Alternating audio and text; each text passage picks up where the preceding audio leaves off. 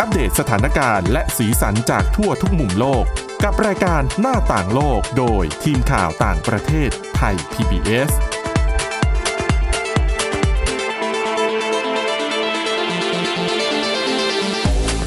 สวัสดีค่ะ คุณผู้ฟังคะต้อนรับกลับเข้าสู่รายการหน้าต่างโลกกันอีกครั้งค่ะ คือเมื่อวานนะคะเราเนี่ยเล่าถึงเรื่องของชุดคำถามสำหรับผู้สมัครงานที่คุณอาจจะคัดเลือกเพื่อนนำไปใช้ เพื่อถามกลับไปยังฝ่ายของนายจ้างนะคะ ซึ่งก็เป็นบทความที่มาจาก The Cut นะคะนิตยสารออนไลน์ของสหรัฐอเมริกาค่ะก็ เออนำบทความอันนี้นะคะ มาลงแล้วก็ดิฉันว่ามันน่าสนใจก็เลยเอามาเล่าให้ฟังกันนะคะก็เขาบอกว่าการถามกลับเนี่ย ถือว่าเป็นการนำเสนอตัวเองในอีกรูปแบบหนึ่ง ค่ะ นะคะ แต่ก็มีเรียกว่ามีข้อควรระวังนะคะว่า การถามคำถามที่ดีเนี่ย มันจะสร้างความประทับใจให้กับว่าที่นายจ้างของคุณนะคะ อืม และคุณควรจะมีลักษณะท่าทางที่รู้สึกกระตือรือร้น และให้เกียรติกับคนที่เขามาสัมภาษณ์คุณด้วยนะ ค่ะ หมายถึงว่าที่นายจ้างอะและอย่างที่เราบอกไปตอนที่แล้วว่า ไม่ได้ถามหมดทั้ง 41คำถามนะคะ ค่ะ เลือกเอาอันที่มันเหมาะสมแล้วคุณคิดว่ามันดีที่สุดนะคะ และก็เพิ่มอีกนิดนึงเขาบอกว่า อย่าพยายามคำถามเนี่ยอย่าให้มันล้ำเส้นจนเกินไป บางอันมัน รู้ ก็ สึกว่ามันการถามเหมือนเค้นเขาอะอะไรอย่างเงี้ย แบบรู้สึกถูกคุกคามนะคนฟังอะไรประมาณนี้ อ้าวแล้วคนก่อนไปไหนล่ะคะ คนที่เคยทำตำแหน่งนี้ไปไหนเขาเขาลาออกหรือว่าอะไรยังไงคะ จริง ๆ อ่ะ ต้องฟังอย่างนี้แล้วรู้เลยว่าแบบ ค่ะ ต้องน้ำเสียงด้วยอะไรด้วย หรือสีหน้าท่าทาง ใช่นะคะ ดังนั้นเนี่ยอันนี้ต้องเป็นจุดที่ต้องระวัง แล้วก็ควรจะทำให้บทสนทนาเนี่ย มันไปแบบลื่นไหลราบลื่นนะคะ พยายามอย่าใช้ท่าทีคุกคามหรือว่าน้ำเสียงที่อ่ะเขาอาจจะฟังดูแล้วรู้สึกก้าวร้าวอะไรอย่าง คำ เงี้ย ถามเมื่อสักครู่นี้อาจจะต้องออกมาในแนวว่าเออโทษนะคะ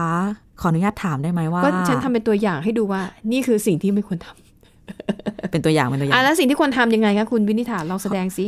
คุณสวราคาดิฉันขอโทษนะคะ ขออนุญาตถามได้ไหมคะ อืม คนที่ทำตำแหน่งนี้ก่อนที่ดิฉันจะมาสมัครเนี่ยตอนนี้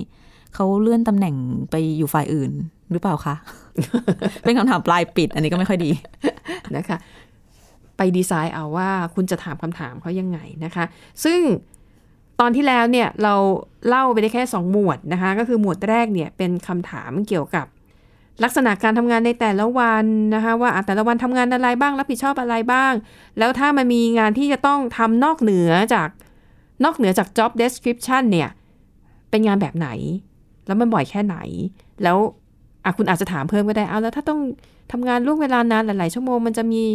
ค่าตอบแทนอะไรเพิ่มเติมไหมครับ อะไรอย่างเงี้ยก็ถามได้นะคะ ค่ะ แล้วก็คำถามในชุดที่สองเนี่ยจะเป็นเรื่องเกี่ยวกับ การฝึกอบรมขององค์กรนะคะหนทางแล้วก็โอกาสที่จะก้าวหน้า ในหน้าที่การงานในอาชีพที่คุณทำอยู่อะไรอย่างเงี้ยนะคะ ดังนั้นวันนี้ค่ะเราก็จะมาเล่าถึงคำถามในหมวดที่เหลืออีก 4 หมวดนะคะ ก็มีอีกประมาณ 20 21 ข้อนะคะ ก็มาฟังกันต่อ คุณผู้ฟังท่านไหนสนใจเนี่ยก็ ไปฟังย้อนหลังแล้วก็จดจดๆไว้นะ ถ้ารู้สึกว่าเออคำถามอันไหนเข้าท่า จะได้เอาไปใช้ในชีวิตจริง ในการสัมภาษณ์งานจริง ๆ นะคะคำถามหมวดต่อมานะคะ เป็นเขาบอกว่าอาจจะเป็นการถามกลับไปยังตัวของคนที่มาสัมภาษณ์เรานี่แหละนะคะ ซึ่งในหมวดนี้เนี่ยคุณอาจจะสอดแทรกอารมณ์ขันนะคะหรือว่าต้องการลดความตึงเครียดในการสัมภาษณ์งานได้ แต่อย่าลืมค่ะ การถามคำถามเหล่านี้ ควรจะต้องเป็นไปอย่างเคารพ แล้วก็สะท้อนถึงความสนใจอย่างแท้จริง น้ำเสียงหน้าตาท่าทางทั้งหมดนี่มีมีเป็น มีผล ปัจจัยเสริมมีผลทั้งสิ้นนะคะ ค่ะ หมวดนี้มี 5 ข้อด้วยกันนะคะ ข้อแรกค่ะ ถามว่าเอออย่างคุณคนที่มาสัมภาษณ์ดิฉันเนี่ยเออร่วมงานกับองค์กรนี้มานานหรือยังคะ ค่ะ อะไรที่ทำให้คุณตัดสินใจอยู่กับองค์กรนี้ อืม ฉลาด อืมนะคะ ทีนี้คนตอบก็คือต้องเกรงใจเจ้านายที่นั่งอยู่ข้างๆด้วย เอาเกิดอ๋อเพิ่งมาทำเมื่อเดือนที่แล้วอะไร เขิน อัน เล นี้ ย ก็เออนะคะ ข้อต่อมาค่ะ ถามว่าอ่ะคุณทำงานอยู่ที่เนี่ย อะไรที่คุณชอบมากที่สุดในการทำงานกับที่นี่ ค่ะ คำถามนี้ดีดูเป็นเชิงสร้างสรรค์นะคะ เช่นเขาอาจจะตอบว่า อ๋อ ผมว่ามันก็เป็นองค์กรที่ เป็นองค์กรสาธารณะนะครับ แล้วก็ผมรู้สึกว่าเออทำเพื่อสังคมเป็นหลักไม่ได้เน้นผลกำไร ในขณะที่ รายได้ของเราก็ถือว่าสมเหตุสมผลอยู่ได้อะไรอย่างเงี้ยนะคะ อืม ว่าไป ข้อสามค่ะ อันนี้ถามในในเชิงแง่ลบขององค์กรบ้าง ถามว่าอะไรคือสิ่งที่ยากที่สุดในการร่วมงานกับองค์กรนี้ ค่ะ อะไรอย่างเงี้ยอ่ะถ้าอย่างเป็นดิฉันก็อาจจะตอบว่า อ๋อ ด้วยความที่เราเป็นองค์กรสาธารณะนะคะ มันก็จะต้องมีกฎระเบียบข้อจำกัดที่จะมากกว่าบริษัทเอกชนทั่วไป โดยเฉพาะอย่างยิ่งเรื่องของความโปร่งใส ที่อาจจะทำให้การทำงานจะต้องมีเอกสารแล้วก็มีการรัดกุมมากขึ้นอะไรอย่างเงี้ย แต่มันก็เป็นข้อเสียที่อยู่ในข้อดี ค่ะ อ่ะอันเนี้ยก็ถือว่าเป็นแบบ เหมือนกับเป็นการถามรุ่นพี่อะว่าถ้าฉันเข้ามาทำงานในองค์กรเนี้ยมันมีข้อดีข้อเสียอะไรยังไงบ้างใช่ไหมคะข้อต่อมาค่ะ ถามว่าอะไรที่ทำให้คุณตัดสินใจร่วมงานกับองค์กรนี้แล้วก่อนหน้านี้ทำงานอะไรมาก่อนคำถามแบบนี้ก็ต้องระวังนะ มันดูแบบเป็นส่วนตัวส่วนตัวไปเลย มันบางทีมันก็รุกล้ำเป็นนิดนึงเนาะ อืม ทำอะไรมาก่อนอย่างเงี้ย อืมนะคะ ที่ไหนอีกอะไรอีก เผื่อเขาทำบริษัทคู่แข่งมาก่อนแล้วมาอะไร ยังไง ก็จะไม่ค่อยดีเท่าไหร่ ค่ะอ่ะ อันนี้ก็แล้วแต่คุณผู้ฟังนะ ตัดสินใจเอาเองว่าจะเลือกถามคำถาม ข้อไหนบ้างนะคะ ข้อสุดท้ายในหมวดนี้ค่ะ เขาถามว่า อะไรคือสิ่งที่น่าสนใจที่สุด หรือสิ่งสำคัญที่สุดในตำแหน่งนี้ที่ได้สอนคุณ อืม อืม อันนี้ก็ก็แปลกดี ก็มันไม่ค่อยคุ้นใน ค่ะ บริบทสังคมเรามั้ง อืม อันนี้อาจจะต้องขึ้นอยู่กับองค์กรแล้วก็ตำแหน่งที่คุณไปสมัครด้วยมั้ง คือด้วยความที่อาจจะไม่ใช่เด็กรุ่นนี้ รุ่น ค่ะ ดิฉัน รุ่นคุณสาวรักษ์จะไม่ค่อยได้ กล้าถามกลับ ค่ะ เท่าไหร่หรือว่าไม่ค่อยได้รับการเสนอให้ถามกลับ ค่ะ สักเท่าไหร่ในการสัมภาษณ์งาน แต่เอาจริงๆเป็นที่ฉันถาม ฉันก็ไม่ได้คิดนะว่าจะถามไอ้คำถาม ไม่ได้คิดลึก ไอ้แบ ข บ นาดนี้ เออไม่ได้คิดลึกขนาดนี้ เหมือนกัน นะคะอ่ะหมวดต่อไปค่ะ หมวดต่อไปนะคะจะเป็นคำถามเกี่ยวกับองค์กรหรือวัฒนธรรมองค์กรนะคะ ซึ่งมันจะช่วยให้คุณได้เรียนรู้ค่ะว่าวัฒนธรรมการทำงานของที่คุณสมัครงานอยู่เนี่ย มันสอดคล้องกับตัวคุณมากน้อยแค่ไหนนะคะอ่ะไปดูข้อแรกกันเลยค่ะ ข้อแรกเนี่ยคุณอาจจะถามเขากลับนะคะว่า ช่วยบอกหน่อยว่าวัฒนธรรมการทำงานขององค์กรหรือว่าของทีมงานที่นี่เนี่ย คือต้องเป็นคนแบบไหนที่อยู่แล้วจะมีความสุขอยู่แล้วจะเข้ากับองค์กรได้ ค่ะ อะไรอย่างเงี้ยนะคะ เช่นนะถ้าเป็นที่นี่ก็อาจจะตอบว่าอ่าคุณก็อาจจะต้องเป็นคนที่เอ่อเรียกว่านำเสนอข่าวและข้อมูลอย่างเป็นกลาง อืม นะจะต้องไม่ไม่มีการนำเสนอข่าวในแง่ที่อาจจะเป็นการเอื้อผลประโยชน์ให้กับเอกชน หรือว่าคนกลุ่มใดกลุ่มหนึ่ง ไม่มีผลประโยชน์แอบแฝง อะไรอย่างเงี้ยนะคะ ก็นึกถึงอะไรอะผลประโยชน์ของของผู้ชมผู้ฟัง ใช่นะคะก็อันอย่างน้อยพอเราจะก็ไปทำงานกับเขาเราก็จะได้คิดว่า เอ๊ะเหมาะกับเราไหมที่นี่ อืม วัฒนธรรมแบบนี้เราจะรับได้ไหมเราเคยแต่จะเขียนข่าวในเชิงเศรษฐกิจในเชิงที่แบบ อาจจะเป็น PR อะไรเออเป็น อาจจะ PR ทำ PR มา มาก่ ก่อ อน น อาจจะเอออาจจะไม่เข้าทางเราอะไรแบบนี้นะคะ ค่ะ อ่ะอันนี้ก็ถือว่าเป็นคำถามที่ที่ที่ดีอยู่นะคำถามต่อมาค่ะถามว่าอ่ะแล้วบริษัทจัดการกับการระบาดของโควิด -19 อย่างไร มีมาตรการด้านความปลอดภัยอะไรบ้าง อันนี้ก็สุ่มเสี่ยง นะ ถูกไหมสำหรับ ค่ะ บางที่ที่เขาอาจจะมีปัญหาเรื่องการระบาด หรือปัจจัยอะไร ด้มี ต่าง ไม่ได้ตั้งงบประมาณมากพอที่จะแบบ ๆอ่า อ่ะมาจัดหาน้ำยาฆ่าเชื้อ คือไม่ใช่ ตร ทุ ว ก จ คน โวิด ที่จะมีเหลือเฟือเนาะ ถูกต้อง บริษัทก็เช่นกัน นะคะอ่ะแต่อย่างน้อยนี้ก็รู้ไว้ออกถ้าบริษัทยังไม่ดีเราจะได้ดูแลตัวเองมากขึ้น ก็จริง นะคะคำถามต่อมาค่ะถามว่า ความท้าทายล่าสุดที่บริษัทต้องเผชิญคืออะไร ค่ะ และบริษัทจัดการอย่างไร หูก็ยากอยู่นะเนี่ย ไม่รู้จะตอบยังไงเลยอ่ะตอบตามความจริงบริษัทอาจจะไม่อาจจะดูไม่ดีหรือเปล่า เริ่มเห็นใจผู้ นะคะ สัมภาษณ์แล้วนะคะ นะคะคำถามต่อมาค่ะ บริษัทมีการเปลี่ยนแปลงอย่างไรบ้างในช่วงเวลาที่คุณอยู่ทำงานที่นี่ อืม อืม อันนี้ฉันว่าก็ดีนะ มันจะได้รู้ทิศทางขององค์กรไง ก็จริง บางบริษัทอาจจะแบบโอ้ยเรามีลูกค้าเยอะขึ้นนะ เนี่ยเราต้องขยายทีมเราต้องรับคนมากขึ้น เพราะว่า อืม ลูกลูกค้าเยอะขึ้นอะไรอย่างเงี้ยหรื บาง คน อย่าง บางคนอาจจะบอกตรงๆ อ๋อพอดีมันมีโควิด -19 ก็ แห้งเหี่ยว เอ่อลู เงีย ก บ ค้า เหงา ก็น้อยลงเหมือนกัน เราก็ต้อง เรียกว่า เราค พ ง นัก ให้เงินเดือนคุณเยอะไม่ได้หรอกนะ อ่ะอ่ะอาจจะเป็นทางอ้อ ม เช่นอาจจะเอ่อพนักงานก็อาจจะต้องทำงานมากขึ้น อืม อะไรอย่างเงี้ย แต่จะต้องทุช่วยกันทุ่มเท เพื่อบริษัทมากขึ้น เอ่ออะไรอย่างเงี้ยนะคะ คำถามต่อมาค่ะ คุณมองเห็นการแนวทางการเติบโตของบริษัทในอนาคตข้างหน้าอย่างไร ค่ะ อันนี้ดิฉันว่าก็ดีนะ ก็พูดกันอย่างตรงไปตรงมา ถ้าเขาบอกว่า โอ้ยคุณสบายใจได้เลยไม่ว่ายังไงเนี่ยเรา เราเชื่อว่าเราไปได้สวยแน่นอน ค่ะ ต่อให้มีวิกฤตเนี่ยเราผ่านมาแล้ว เราก็ยังสามารถรับมือกับมันได้ อืม อะไรอย่างเงี้ยนะคะ ข้อต่อมาค่ะ พนักงานต้องทำงานนอกเวลาปกติบ่อยแค่ไหน ค่ะ แล้วทางบริษัทเนี่ยคาดหวังให้พนักงานทำงานล่วงเวลามากน้อยแค่ไหน อันเนี้ยดีเพราะว่าบางบริษัทเขาอาจจะไม่ได้อยากจ่ายค่าล่วงเวลาไง หรือเขาคาดหวังให้ทำแต่เขาอาจจะมีเงื่อนไขว่าเขาจ่ายได้แค่ไหน เออ ก็ต้องคุยกันให้รู้เรื่อง เช่นอาจจะบอกว่า อ๋อ เวลาถ้างานไม่ด่วนไม่อะไร ก็ไม่อยากให้ทำโอทีนะ อืม เออแต่ถ้ามันด่วนจริง ๆ เนี่ยก็อาจจะเดือนละครั้งหรือว่าลูกค้าเร่งโปรเจกต์ต้องให้เสร็จ จะมีช่วงไหนของเดือนที่มักจะต้องมีการอยู่ทำโอ เอ ที ออะไรเงี้ยหรือเอาว่าเออเราอาจจะไม่ได้จ่ายโอทีนะ แต่เราอาจจะชดเชยเป็นวันหยุดหรืออะไรไป จะมีช่วงไหนที่คุณงานเยอะเป็นพิเศษแล้วให้เตรียมตัวรับ อืม มือกันไป อืมอืมนะคะคำถามต่อมาค่ะ บริษัททำอะไรหรือเสนออะไรเพื่อช่วยให้พนักงานมี work life balance หรือไม่ แหมดิ ดิ ฉั ฉัน นฟั ว่าง นี่ต้องเป็นคำถามสำหรับเด็กรุ่นใหม่ๆแน่เลย เนาะแล้วส่วนทางเรานี่ฟังเรายิ้มเลย นะคะ เพราะว่าบาลานซ์ก็ยากอยู่ใน ยากยาก ในยุคปัจจุบันเนาะ อืมสำหรับบางแห่งก็อาจจะปรับได้ไงแต่บางแห่งก็อาจจะปรับยาก อืม นะคะคำถามต่อมาค่ะ พนักงานในปัจจุบันมีพื้นที่ในการแสดงออกทางสังคม หรือเปิดโอกาสให้คนเหล่านี้มีปฏิสัมพันธ์กับเพื่อนร่วมงานมากน้อยแค่ไหน ค่ะ โอ้อันนี้ยากละ เชิงลึกนะ เออลึกนะคะคำว่าพื้นที่ในการแสดงออกทางสังคมหมายความว่าอะไรดิฉันเข้าใจว่าน่าจะหมายถึง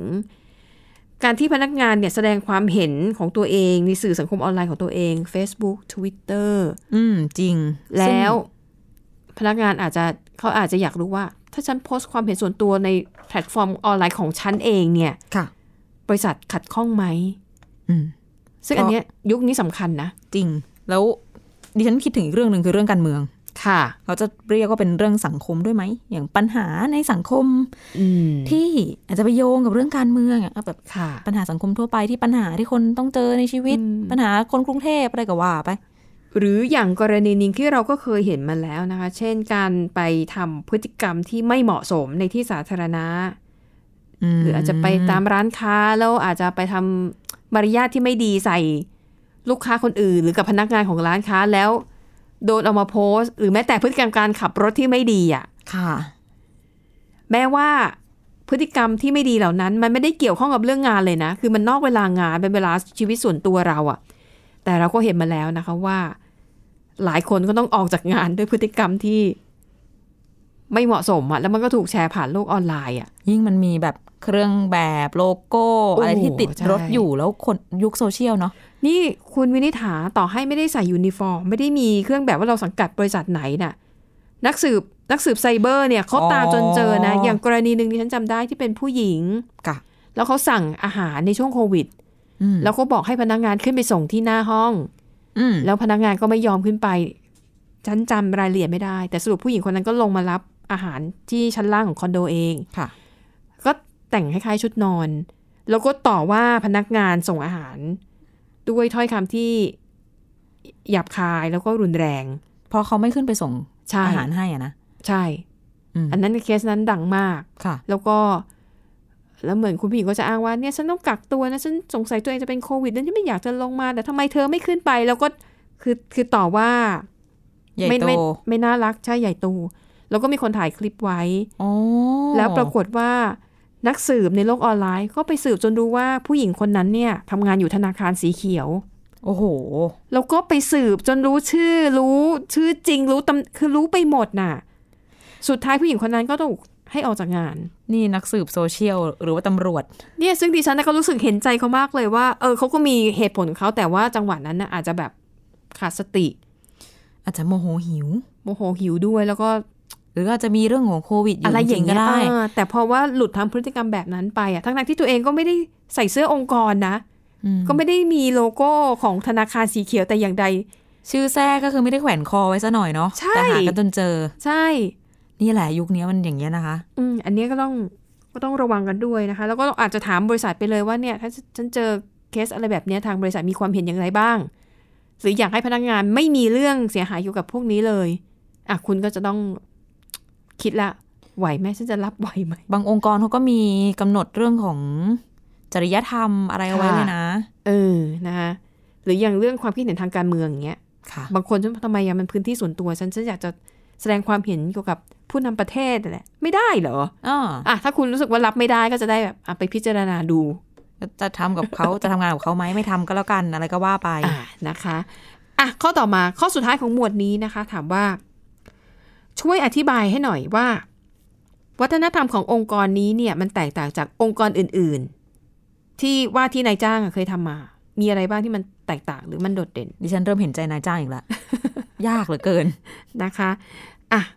ไม่รู้สิ เจอคำถามนี้นายจ้างอาจจะย้อนถามแล้วคุณไม่ได้ศึกษามาก่อนเลยเหรอว่าองค์กรของเราเป็นอะไร เจ็บอีก ใช่นะคะอ่ะก็จบไปนะ หมวดหนึ่ง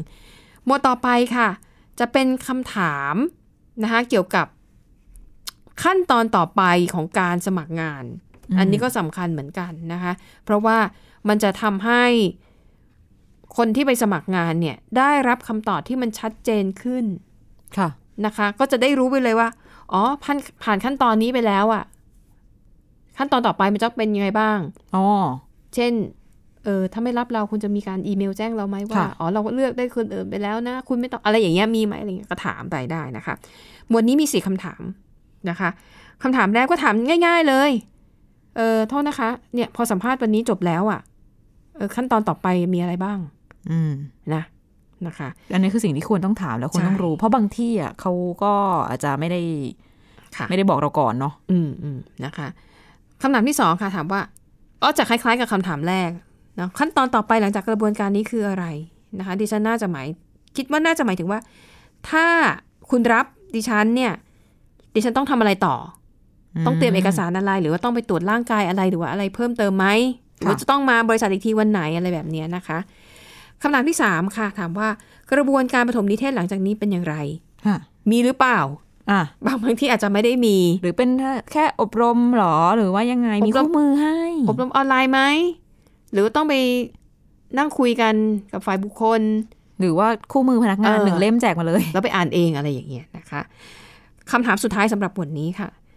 มีข้อมูลไหนเกี่ยวกับตัวดิฉันที่ยังไม่ได้แจ้งให้คุณทราบไหม ค่ะ หรือคุณมีอะไรที่อยากจะแบบเล่าให้ดิฉันฟังเพิ่มเติมอีกหรือเปล่ามีไหมอะไรอย่างเงี้ย อืม นะคะคำถามสุดท้ายในหมวดสุดท้ายนะคะ เขาบอกว่ามันจะเป็นคำถามที่จะทำให้คนที่มาสัมภาษณ์คุณเนี่ยรู้สึกว้าวเลย ว้าวเลยเหรอ เป็นคำถามปิดท้ายนะคะ เขาบอกว่าจะเป็นคำถามที่โดดเด่นมาก เพราะว่ามันจะช่วยให้คุณสามารถแสดงความอ่อนน้อมถ่อนถ่อมตน และความสามารถในการเผชิญหน้าอย่างล้มเหลว เอาเผชิญหน้ากับความล้มเหลว หรือว่ายอมรับกับจุดอ่อนของคุณได้อย่างมั่นใจ ค่ะ นะคะ ซึ่งสองคำถามที่ว่านี้เนี่ย มันจะสะท้อนให้เห็นว่าคุณมีความเต็มใจที่จะรับฟังจุดจุดอ่อน ข้อด้อยของตัวเอง และพร้อมที่จะปรับปรุงตัวต่อไป อื นะคะ ม คำถามที่หนึ่งค่ะ ถามว่า โอ้ดิฉันถาม คิดว่าถามเขาจะยอมตอบเหรอเนี่ย ถามว่า ในบรรดาผู้สมัครทั้งหมดที่คุณสัมภาษณ์มาเนี่ยค่ะ คุณอะไรที่คุณรู้สึกว่า สิ่งไหนที่คุณรู้สึกว่าเฮ้ยคนเนี้ยโอเค กับคนเนี้ย ยอดเยี่ยม ม อะไรคือคุณสมบัติที่คุณคิดว่าแตกต่างกันระหว่างสองประเภทนี้ คือเหมือนแบบเป็นอะไรนะ อะไรเป็นคีย์ที่ที่ที่ผู้สัมภาษณ์เนี่ยมองหาในตัวผู้สมัคร อื นี่ไหม มใช่ คือคุณสมบัติอะไรที่แบบทำให้ว้าว อืม คนนี้แหละ ใช่นะคะซึ่งถ้าเขาตอบมาตรงๆ เนี่ย แล้วเราไม่มีเนี่ย เออ เขินอยู่ ใช่ อันนี้ก็ต้องรับมือให้ดีนะคะคำถามข้อสุดท้ายของสุดท้ายจริง ๆ นะ ถามว่า มีอะไรสงสัยเกี่ยวกับฉันอีกไหมคะ ในฐานะผู้สมัคร ถามมาก็ถามกลับ ถามมาถามมาตอนนี้นะคะ ถ้าสงสัยเนี่ยถามมาได้ไหมดิฉันก็จะได้ตอบในตอนนี้ได้เลย จะได้แบบ ค่ะ เคลียร์ทุกอย่าง อืม นะคะ เขาบอกว่าเป็นสองคำถามปิดท้าย ค่ะ ที่ควรจะถามอ่ะทั้งหมด 41 ข้อจบแล้ว ดิ เล่า ฉัน ให้ เคยเจ ฟัง อแบบนี้นะ ค่ะ สัมภาษณ์งานนานมาแล้ว อืม เขาก็ถามถามถาม จนจบแล้วเขาก็บอกให้เราถามกลับมีอะไรสงสัยไหม ค่ะ ก็ความเป็นเด็กอะ่ะก็สงสัยนิดเดียวแค่เรื่อง ค่ะ แบบ เรื่องเงินเรื่องทองเรื่องระบง ค่ะ ระเบียบ อื จบมาใหม่ๆ คิดอะไรไม่ค่อยได้ อืม เขาบอกงั้นเขาขอถามได้ไหม ค่ะ ขอถามเพิ่ม ค่ะ เรื่องแบบแบ็กกราวอะไรก็ว่าไปก็อืมก็แปลกดี แล้วอาจจะแล้วแต่วัฒนธรรมด้วย อืมอืม สำหรับ สมมติสมมติถ้าเป็นประเทศแถบอ่ะแถบบ้านเราแถบ ค่ะ เอเชียอะไรเงี้ยถามคำถามได้ได้ในระดับหนึ่ง ค่ะ ให้มันไม่ได้รู้สึกว่าคุกคามก้าวร้าวไป อืม มากเกินไป เดี๋ยว เออ ผู้จ้างงาน ล้ำเส้นไปหจะน่อย ไม่ค่อยถูกใจเท่าไหร่ ค่ะ แต่ถ้าเป็นฝั่งตะวันตกเนี่ยอาจจะเต็มที่กัน เต็ม เต็ม ที่ เหนียวกันไปเลย และสิ่งหนึ่งที่ดิฉันรู้สึกชอบนะสำหรับเวลาไปสัมภาษณ์หรือว่าติดต่ออะไรกับพวกตะวันตกหรือบริษัทที่แบบองค์กรใหญ่ ๆอะ่ะ ค่ะ ซึ่งในเมืองไทยยังไม่เคยเจอบริษัทแบบนี้นะคะ นั่นคือการที่เราไปสัมภาษณ์ หรือว่าเราส่งใบสมัครไปแค่เบื้องต้น อืม แล้วเขาก็จะมีอีเมลกลับมาว่า อ๋อ ขอบคุณมากนะ เรารู้สึกยินดีที่คุณสนใจให้การสมัครเรา แต่ว่าขอโทษด้วยตอนเนี้ยเรา คุณยังไม่ใช่คนที่เรามองหา ค่ะ แต่ก็หวังว่าในอนาคตเนี่ย เราอาจคุณอาจจะให้ความสนใจแล้วก็สมัครมาทำงานกับเราอีกอะไรอย่างเงี้ย อืม ซึ่งอันเนี้ยโอเค อันแรกที่เห็นครั้งแรกที่เห็นดีเมลอาจจะรู้สึกว่าไม่ได้ แต่อีกใจหนึ่งเนี่ยมันก็คือ โอเค ที่นี่ไม่ได้จบ ไม่ต้องเฝ้ารอ อ่า เราก็จะได้ดำเนินชีวิตของเราหรือว่าไปสมัครที่อื่น ๆ อะไรต่อไป ค่ะ นะคะ ซึ่งบริษัทในไทยที่ฉันไม่เคยเห็นเลยนะ ชัดเจนไปเลย คือให้มันในไทยอ่ะ บริษัทที่เป็นบริษัทสากล ค่ะ บริษัทนอกแล้วเข้ามาทำในไทย เขาก็ใช้วิธีนี้ อืม แต่หลาย ๆ ที่ก็บางทีบางคนก็เคยเล่าให้ฟังเพื่อน ค่ะ ฝูงนะต้องโทรไปตา ต้องโทรไป ม ตาม บ้างอะไรบ้างนะ อะ คะ ไรอย่างเงี้ยนะคะอ่ะอันนี้ก็เป็นประสบการณ์ส่วนตัวเอามาเอามาแชร์กันนะคะอ่ะนั่นก็คือว่าด้วยเรื่องของ 41คำถามสำหรับการถามกลับว่าที่นายจ้างของคุณเวลาที่คุณไปสัมภาษณ์งาน ย้ำอีกครั้งเลือกเอานะคะ ไม่ต้องเอาไปถามทั้งหมด 41คำถาม เลือกดี ๆ ด้วยนะคะ แต่คุณจะต้องพลาดโอกาสที่จะได้งานในบริษัทนั้นๆ อย่างแน่นอนถ้าถามทั้งหมดเนี่ยนะคะอ่ะไปต่อที่คุณวินิษฐานะคะ มีประเด็นปิดท้ายอันนี้เป็นเรื่องราวเกี่ยวกับสิ่งมีชีวิตน่าสนใจ เรื่องเกี่ยว ค่ะ กับสิ่งมีชีวิตที่หลายคนกลัวนั่นก็คืองูเหลือม อืม ผู้ซึ่งไม่กัดเนาะไม่ฝังเขี้ยวแต่ ไม่มีพิษด้วยนะ อ่า ใช่ไหมแต่ว่ามันฆ่าเหยื่อด้วยกัน บีบรัดจนเหยื่อขาดอากาศหายใจตาย ก็เลยมีคนสงสัย ค่ะ ว่าเอ๊ะแล้วทำไมงูเหลือมรัดเหยื่อแน่นจนตายทำไมหายใจทำไมยังหายใจเองอยู่ได้ทำไมปอดเปิดอะไรไม่โดนบีบแล้วไม่ นี่ดิฉันยังสงสัยว่าบางทีงูเนี่ยมันกลืนเหยื่อที่ตัวใหญ่ของมันตั้งหลายเท่า อืม แล้วทำไมกลากลามมันไม่ขาด กรามเนี่ยขยายได้ ทำไมตัวมันแบบเออแล้วเนี่ยหัวใจปอดเปิดอะไรมันไม่โดน มันไม่เบียดหรอ เออมันไม่เบียดเหรอ อืมแต่อันเนี้ยเขามีการทดลองเรื่องของการใช้ลำตัวรัดร่างของเหยื่อ ค่ะ ซึ่งลำตัวเขาก็ใช้ทั้งตัวเนาะพันพันพันพันรัด มันก็ต้องมีส่วนหนึ่งค่ะ ที่มีปอดของงูอยู่ด้วย อืม แล้วตอนบีบแน่นๆเนี่ยเอ๊ะทำไม งูมัน ทำ หา ไม ยใจ ปอด ได้ ยังหายใจได้อยู่ เออ อ่า นักชีววิทยาจากมหาวิทยาลัยบราวน์ในสหรัฐนะคะ ก็ทดลองค่ะ มีการเอาแถบรัดแขนที่เราใช้วัดความดันเวลาไปหาหมอเนี่ย เออเออเออค่ะ เอามาพันส่วนต่างๆ ของลำตัวงูเอาไว้ ค่ะ พันทีละที่ทีละที่นะคะ เพื่อ แล้วก็ วัดวัดอะไร ดูดูว่าเวลาเขาขู่ฟ่อใส่ใส่นักวิจัยเนี่ย เออ เป็นยังไง ค่ะ รัดตรงไหนตรงที่ปอดเนี่ยคือจริงๆการจะขู่จะฟ่อออกมาได้เนี่ย มัน อืม ต้องหายใจลึกๆเข้าไปในปอด อืม ใช่ไหมคะเขาก็บันทึกวิดีโอแบบฉายรังสี X เอาไว้ด้วย ค่ะ ก็เลยเห็นภายในกระบวนการการทำงานของร่างกายงู พอทดลองรัดส่วนบนลำตัวของงู ค่ะ กระดูกซี่โครงบางส่วนขยับแล้วก็หมุนแล้วก็เลื่อนตัวลงไปด้านล่าง อืม ส่วนก้นของปอดงูที่มีความยาวเป็นพิเศษเนี่ย ก็เลยพองตัวได้ ตอนที่หายใจเข้า อ่ะ คือผลวิจัยเนี่ยบอกว่างูเหลือมโบ a constrictor เนี่ย ใช้วิธีเลื่อนกระดูกซี่โครงขึ้นแล้วก็ลง เพื่อดึงอากาศเข้าปอด หรือระบายอากาศออกจากปอดได้ตามใจชอบ ก็คือเหมือนกระดูกนี่เป็นสลักถอดออกได้ เหมือนจะ เพื่อให้มันขยายได้อย่างเต็มโอ้โหากลัว เลื่อนเข้าเลื่อนออกได้ คล้ายกับที่กระบัง ค่ะ ลมของเรามันเคลื่อนคลื่นขึ้นลงได้ อืมอืม แต่ของเขาเนี่ยน่าจะเคลื่อนได้ไกลกว่าเราพอสมควร ค่ะ ซึ่งก็จะช่วยชดเชยเรื่องของการขาดออกซิเจนที่เกิดขึ้น อือหื เวลาปอดเขาถูกกดทับตอนที่รัดเหยื่อ แต่ว่า ถุงลมก้นปอดของงูที่พองตัวเหมือนลูกโป่งตอนหายใจเนี่ยไม่ได้ช่วยให้เกิดการแลกเปลี่ยนก๊าซเพราะว่ายัง ค่ะ ยังแลกเปลี่ยนก๊าซที่ด้านบนอยู่ อืม แต่ว่าเขาก็มีวิธีควบคุมกระดูกซี่โครงเป็นอย่างดี เป็นจังหวงจังหวะของเขา ค่ะ ให้หายใจได้สะดวกไม่ได้รับบาดเจ็บ แล้วก็ยังใช้แรงกล้ามเนื้อทั้งตัวเนี่ย ค่ะ รัด รัดจนกระดูกของเหยื่อเนี่ย แตกแหลกละเอียดกระดูก อืม ซี่โครงของเหยื่ออ ม ก็แตกไปด้วยแต่กระดูกซี่โครงของตัวเองนะขยับได้นะ เออ เออแล้วก็ เคล็ดลับสำคัญก็คือระบบทางเดินหายใจของงูเหลือมเนี่ยมี ค่ะ ประสิทธิภาพอย่างมาก อืม เนื่องจากว่าร่างกายเขาใช้ออกซิเจนเพิ่มกว่าปกติถึง 7 เท่าเวลาที่เขาต้องออกแรง รัดเหยื่อให้ตาย ค่ะ ซึ่งบางครั้งมันไม่ใช่แป๊บแป๊บๆแล้วจะตาย อืม เหยื่ออ ม บางตัว อืม ตัวใหญ่กว่าจะรัดตาย 45 นาทีก็มี ค่ะ นอกจากนี้นะคะ ยังต้องการออกซิเจนมากถึง 17 เท่าของช่วงเวลาปกติ เวลา ค่ะ ที่ย่อยอาหารอย่างที่คุณสาวรักษ์ถามตอนแรก กลืนเข้าไปตัวใหญ่ขนาดนั้นทำยังไง อืมนั่น ก็ต้องใช้ สิ พลังงานใน ค่ะ ร่างกายนะคะ มาย่อยมาอะไร อาหารชิ้นใหญ่ ถ้าน้ำหนักประมาณหนึ่งในสี่ของน้ำหนักตัวของงูตัวนั้นๆเนี่ย ค่ะ นั่นแหละต้องการออกซิเจนมากขึ้น 17 เท่าตัว อืม สรุปแล้วมีทั้งปอดที่แข็งแรงสำหรับย่อยอาหารด้วย แล้วก่อนจะย่อยอาหารได้ก็มีโครงสร้างกระดูกที่เคลื่อน เพื่อปกป้องปอดได้ให้ทำงาน รัดเหยื่อสังหารเหยื่อได้นะ นะคะ เป็นนักล่าที่แท้จริง น่าสนใจแต่แค่ฉันแค่นึกภาพงูเลื้อยนี่ฉันก็ไม่ไม่ไหวอะ่ะ คือแบบ อ๋อ ยืยมันรู้สึกแบบยืยไม่หมดอะ่ะ ไม่ได้ คนกลัวก็ขนลุกไปหมด ค่ะ นะคะ